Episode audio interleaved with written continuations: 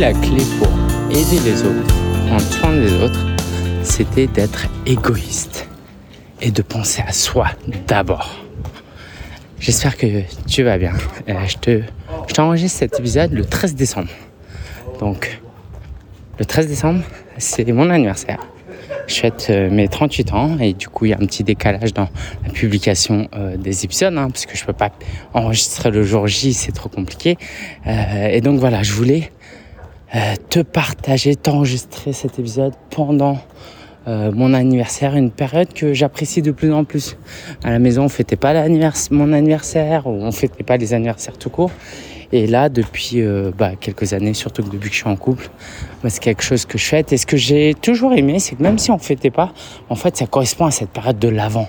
C'est aussi pour ça que chaque année, on fait euh, cette série de d'audio. Et bah, là, je me balade dans les rues d'Aubernay et je t'expliquerai à la fin euh, pourquoi Alors,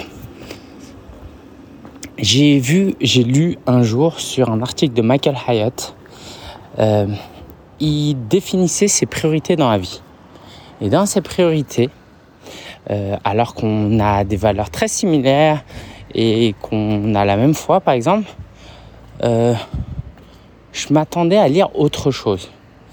Il a émis quelque chose du style Dieu en premier, et puis en deuxième, c'était soi, c'était moi.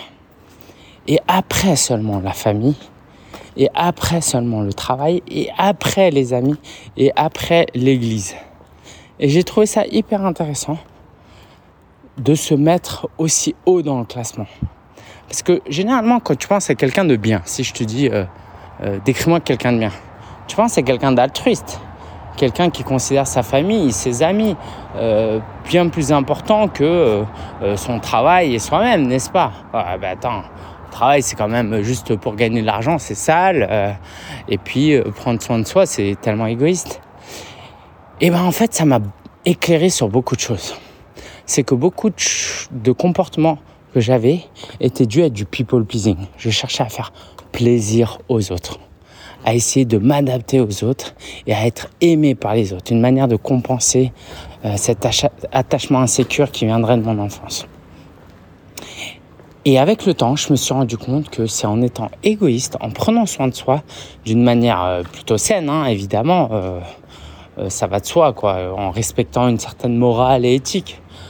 Et ben c'est en prenant soin de soi qu'on aide le plus les autres. Par exemple, dans le coaching, quand tu ou dans le business tout court, il y a cette idée que vendre, c'est servir. C'est parce que j'aime vendre et que j'aime euh, gagner de l'argent, qui est différent que d'aimer accumuler de l'argent, dans mon cas en tout cas, et ben c'est ce qui me permet de devenir meilleur, ça me rend meilleur et ça me permet d'aider les autres encore plus. Typiquement, comme je simplifie le truc même, comme j'aime vendre, qu'est-ce que je vais faire? Je vais créer un bon produit. Parce que si je crée un bon produit, les gens vont kiffer, vont racheter, et il y aura du bouche à oreille. Et du coup, comme j'aime euh, vendre, je vais améliorer euh, mon produit et je vais euh, pas hésiter à communiquer de manière assez régulière sur mon produit. Et en faisant ça, qu'est-ce que je fais? Eh ben, j'apporte de la valeur déjà avec un bon produit. Parce que si je suis pas motivé par vendre, je vais pas forcément créer un bon produit puisque ça servirait à quoi en fait, puisque personne n'achèterait. Et puis aussi, ce qui est beau quand tu es coach, c'est que quand tu vends, tu vends en apportant de la valeur. Et ça, c'est ce que euh, je m'évertue à expliquer aux coachs qu'on accompagne. C'est la communication, le marketing, c'est pas juste un moyen de trouver des clients. C'est pas ça. Ça, si c'était juste ça, ce serait compliqué, ce serait pas inspirant. Mais moi, ce que j'aime quand je vends, c'est qu'en fait, tu apportes de la valeur par exemple, cet audio. Cet audio, imagine euh, que tu écoutes le calendrier de la vente depuis le 1er, janvier, le 1er décembre. À un moment donné, tu dis, ah, tiens, c'est pas mal ce qu'il fait. Tiens, ça doit être cool d'être euh, le client de Lingen. Tiens, je vais aller voir un peu ce qu'il fait. Et ça, ça va te donner envie de travailler avec moi. Et ça me permet de développer ma clientèle en apportant de la valeur. Et c'est ça qui est beau. Donc surtout ne différencie pas apporter de la valeur et communiquer et faire du marketing.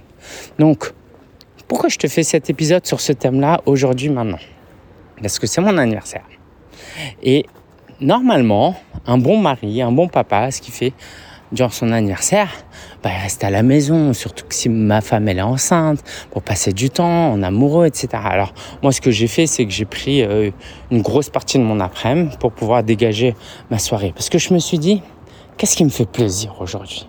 Ce qui me fait plaisir aujourd'hui, c'est de passer un peu de temps avec ma famille, évidemment, avec ma fille. On allait dans, un, dans une aire de jeu euh, semblable à Gully Park, euh, je sais pas si tu connais. Euh, on a fait un bon déjeuner, un bon dîner. Et je voulais regarder un match de foot.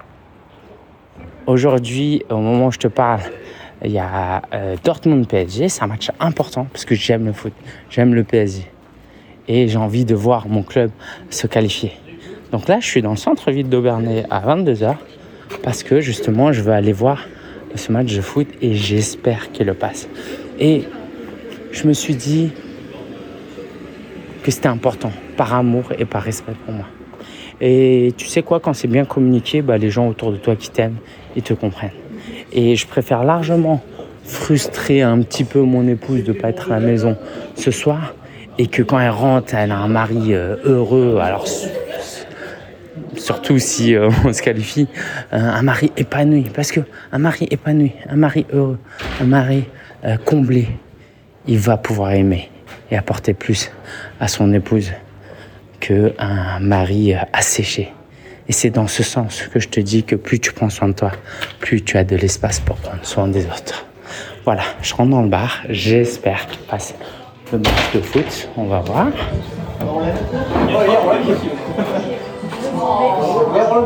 Fait trois jours qu'on est. Ok. le foot. non, c'est le quatrième avec dimanche. Pourquoi t'es Bonjour. C'est pour le foot aussi, hein, c'est ça mais je vais demander, je sais pas si Ah.